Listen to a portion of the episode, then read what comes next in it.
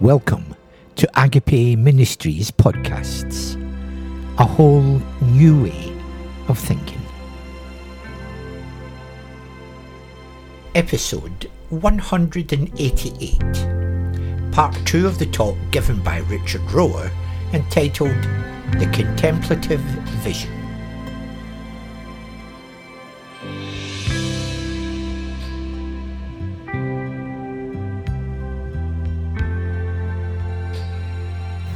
Uh, Christianity was just doomed to keep dividing, dividing, dividing.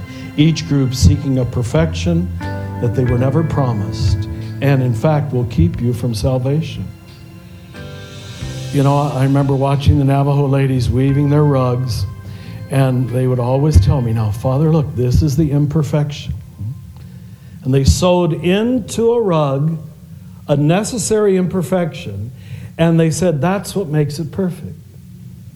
The, the, the native peoples have, are much closer to the Semitic Oriental mind than the Western mind. The Western mind is always dualistic, it's either or. Right? Uh, and, and for us, perfection is the exclusion of imperfection, which doesn't exist. It is impossible. That's a mathematical concept. And now mathematicians even know better and can deal with, with, uh, with mystery mathematics, but we can't. But for, for the native peoples, the Navajo peoples at least, what perfection is, is precisely the ability to include imperfection. That's perfection. And so when you see a perfect Navajo rug, it always has an imperfection in it. My gosh, pure gospel, pure gospel. And you'd think we who had gazed upon the wounded one, the imperfect, broken one who carried the sin of the world, uh, would have seen that he did not exclude sin, he carried it, he held it, he absorbed it, and in that transformed it. Whereas what most of us do is we try to eliminate it. Remember, some years ago, I was teaching um, to a bunch of Anglican bishops and, and priests in, in England it was, of all places, in Glastonbury. If you've been to England, uh, Glastonbury is sort of their New Age capital, sort of like Santa Fe or Sedona. And, um, uh, and uh, I was talking to them, I don't know, something in this direction, but trying to help them as preachers themselves to maybe understand the mystery of, of the cross a little better. And uh, I wasn't doing too well in the morning session. I could tell I was going around it and wasn't hitting it on the mark. And so I, I decided to take a walk in downtown Glastonbury. And uh, during the morning talk, they had had, a, as they often do, a, a lovely crucifix sitting right on the table where I was speaking. And in walking in through Glastonbury, I saw in one of the store windows one of these uh, similar statues that I had as a little boy in Kansas and I bet a lot of you did too. The three monkeys, hear no evil, see no evil. And my mother would explain it to me, and I always remembered the three monkeys. And this was sort of our, you know, morality see no evil, hear no evil, speak no evil. But in Glastonbury, they had added a fourth monkey. yeah, you figured it out. He was covering his genitals, right? I guess I guess that was supposed to be do no evil. You know, do I don't know. I don't but whatever. Uh, if so, it's interesting that we localize sin there. But uh, at any rate, so I, I, ran into the store, I bought it, and when I came back for the. and uh, uh, so I placed on the table the, the cross on this side, and I placed the four monkeys over here. And I. And I, I told these wonderful Anglican bishops and priests, now I said, now be honest with me. What is your plan for overcoming evil in the world? Be honest. And they had to admit that their plan was the monkey plan. You understand? It's, it's all Leviticus 16 to 25 separation from. Separate yourself from the bad people, the evil people, the, the Islamic people, the gay people, the all that's going to save the world. Just get rid of the opposition, you know? That's the way, in my experience, I've been a priest 37 and a half years. I would say 95% of Catholics, at least, think that way. They don't know the gospel. I, I'm, that must sound very arrogant, but they don't. That's not the gospel. They're, they still believe a pagan morality system I'll the four monkeys, right? Separate yourself from evil and you'll be good. Hmm? All kind of purity codes and debt codes that Jesus showed no regard for, no interest in it. He went among the sinners right? to, to overcome that very illusion. But our plan is over here, the cross, where Jesus, as Paul says in two different places, became sin, identified with it, entered into solidarity with the woundedness of the world, right? And in that, transformed it. That's an entirely different model for overcoming the sin of the world. And I say it to you here because, brothers and sisters, that's what you're doing in your contemplative sit every morning or afternoon or both. I often have found after my morning sit, and I, I bet I'm speaking for at least some of you here, I wake up or come to or open my eyes, and I'm actually more negative or irritated than when I sat down. Oh, this is so humiliating because I thought, well, didn't I let go of all that stuff? Well, you did let go of it uh, from the unconscious, and now it's just bubbling up. You know, I, I just, I, I'm often, if I be honest about my emotions, I'm often negative and irritated, not always, but often after my contemplative sit.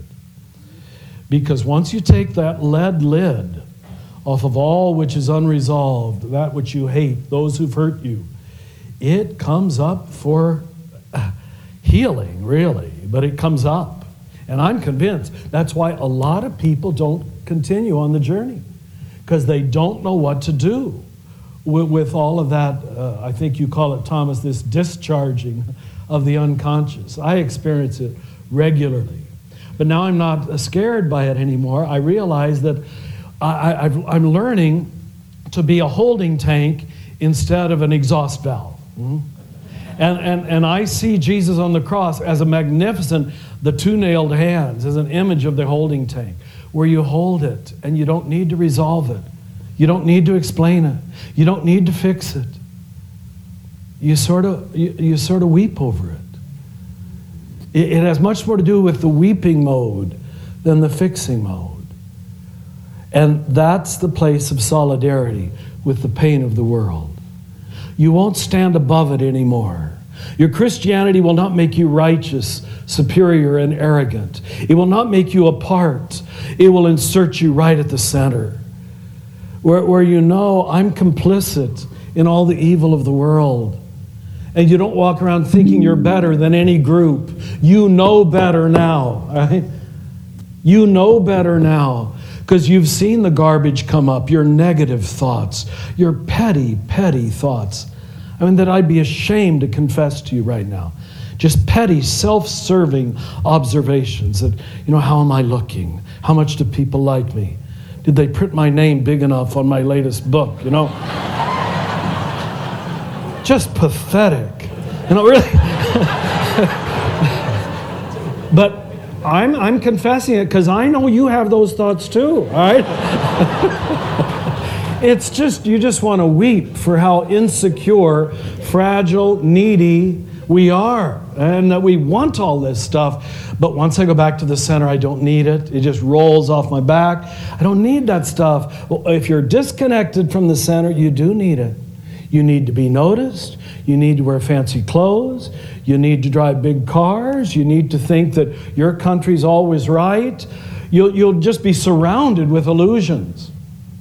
And our politics is not going to change until we get beyond this dualistic mind, which is always the lowest level. Every level of consciousness, I'll try to talk about this a little more this afternoon, but gets less dualistic and less dualistic till you can be like Jesus, who says, My Father's Sun rises on the good and the bad. His rain falls on the just and the unjust. Isn't that wonderful? But I've never found that statement. I'm sure it is somewhere, but I've never found that statement in, in a papal encyclical. You know? because you, you, you can't make religion out of that. Do you understand?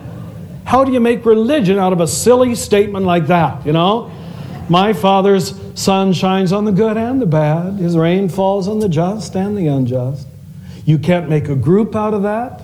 You can't create an identity of that. You can't say the Roman Catholic Church is the only true church anymore. You know, you just you don't know what to do with it, so we don't quote it, you know. it's high level thinking and people at lower levels can't get it. They can't get the non dual thinking, which refuses to divide the field, but holds the enemy, holds the dark side, holds the sin of the world, recognizes I'm a piece of it and I'm a part of it. That's redemption. That's a new creation. That's a new mind and a new heart. I want to end with a poem and then uh, a small exercise. This poem is from the woman I probably quote the most in poetry. I'm sure many of you have discovered her, Mary Oliver.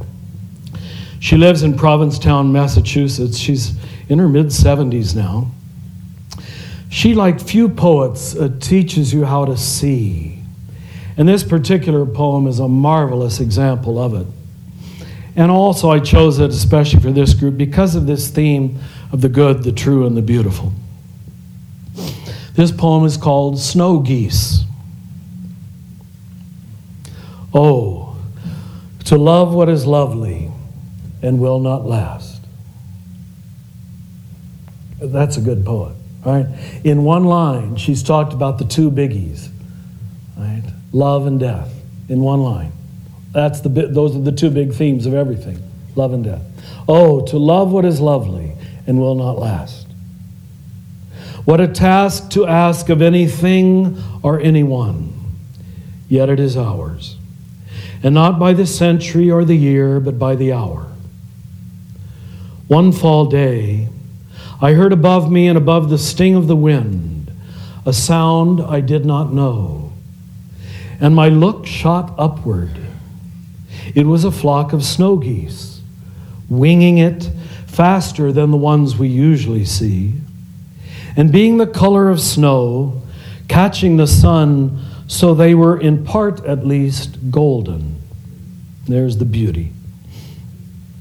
I held my breath, as we do sometimes, to stop time. And when something wonderful has just touched us, there's the good. As with a match which is lit and bright, but does not hurt in the common way, but delightfully as if delight were the most serious thing you ever felt. The geese flew on. I have never seen them again. Maybe I will, someday, somewhere. Maybe I won't. It really doesn't matter. What matters is that when I saw them, I saw them. I saw them as through a veil, secretly, joyfully, and clearly. For me, that's about as good a description of the contemplative mind as I can get. And I can teach that to the most secular of audiences, and they're brought in to the mystery. What matters is that when I see something, I see something all the way through. And you're those people who are willing to see it all the way through and to see the divine center and to refuse to divide the field anymore. And it is like seeing through a veil secretly. Why doesn't everybody see this? It feels like a big revelation of a mystery. Joyfully, there's, there's a, an explosion of, of happiness when you see things truthfully in their goodness and in their beauty. And it comes across as a great clarity. Let me end by telling you uh, what I think is, is, without doubt, the most important thing I, I can tell you while I'm here. I use every occasion, every group in any country to tell this in the last few years because I know most other things I'll say will probably be forgotten and probably should be. but but uh, this one not. I talked about the convergence of science and religion. Uh, late uh, in April every year, there is an international conference in Santa Fe, our, our capital in New Mexico, and uh, it's on science and consciousness. And each day they have four major speakers, usually scientists. Uh, and these are the scientists who seem to me to be often filled with faith. And after the second talk, normally I have to go to my room. I can't take anymore. I'm brain dead. It's, it's too much. It's too wonderful. It's too true. It's too good. It's too beautiful. and two more would I would lose the first two if I absorbed any more. So I go back to my room to pray and to journalize about what I've just heard. And that was true several years ago when I went. On this second day, the second speaker was a Jewish rabbi. And uh, he pointed out to me what I bet some of you know, but he pointed out that a lot of Christians, at least, don't know this. He said, You know, this commandment not to take the name of the Lord thy God in vain, as you translated it in your King James translation, he said, uh, is a pretty poor translation because it's given you Christians the impression that the commandment is telling you not to say, God damn it. For some reason, that's the way we interpret it. Don't cuss. When I, when I hear confessions in Albuquerque, I, gosh, all these sweet little Mexican Americans, they all confess cussing. I'm never quite sure what they mean by cussing, but uh, you'd think it was the big deal, you know? A really big deal.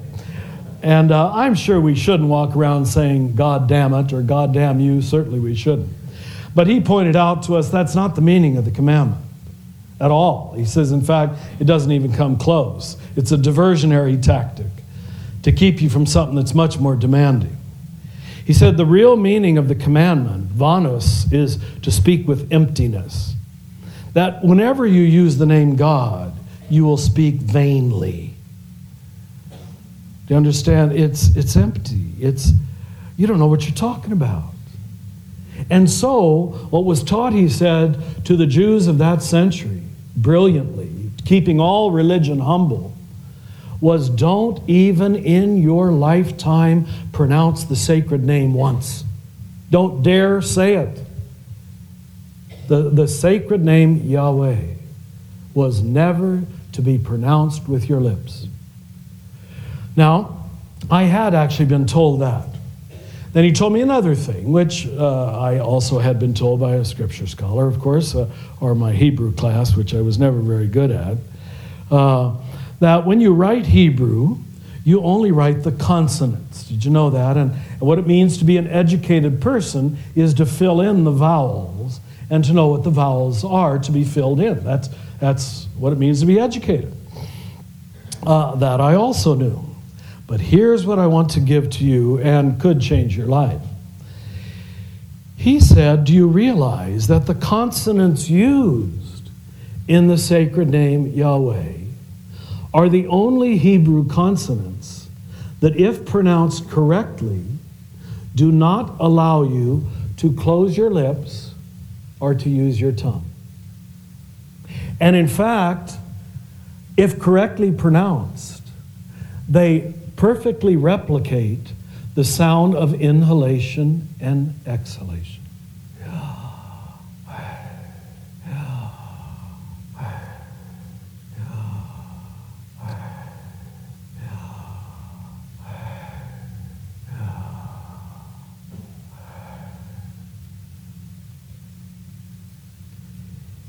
He did it about 35 times in that crowd. And in this gathering of PhDs, I started hearing weeping. They got it. What, what, what we've hidden from the masses, that God is as available as the breath. The one thing you've done, and that you do even while you're sleeping. That God is as accessible as the air. That God is as given as the air is given. And there's no obstacle courses we can create by which we become worthy of the air. it's the very nature of the breath. Now I see when the risen Christ returned in John's gospel, he breathes on them. And why we, we gave as a metaphor for the Holy Spirit the great Ruah, the great breath, the great spirit, the great givenness, the great accessibility of God. Do you know, brothers and sisters, without knowing it, the very first word you ever pronounced when you came out of your mother's womb was the name of God? that the mother's listening for to hear that first little breath that your baby takes in. It is just spoken, as it were, inhaled and exhaled the name of God. Oh my gosh, this is so good. And that the last thing you'll do in the moment will come. You've perhaps been there at the deathbed of a person. It's a very special kind of breath. They pull it in real quickly. The last word you will pronounce is the name of God. I think our contemplative work is merely, as maybe simplistic as it might sound to some of you, is to merely communicate the truth of that mystery to the world. And it's almost so simple, it's hard to teach. I mean, what people want to say is it can't be that simple. It can't be that true. It can't be that beautiful. It, it, it can't be that good. But it is. And you now know it. Thank you.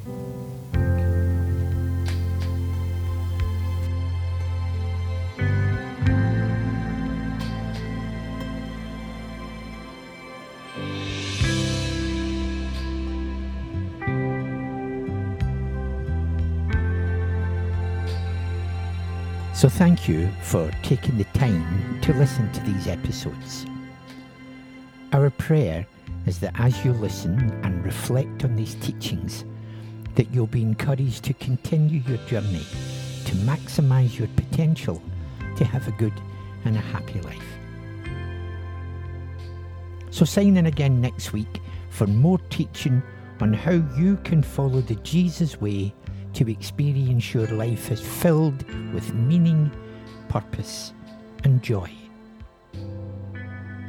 So God bless and stay safe.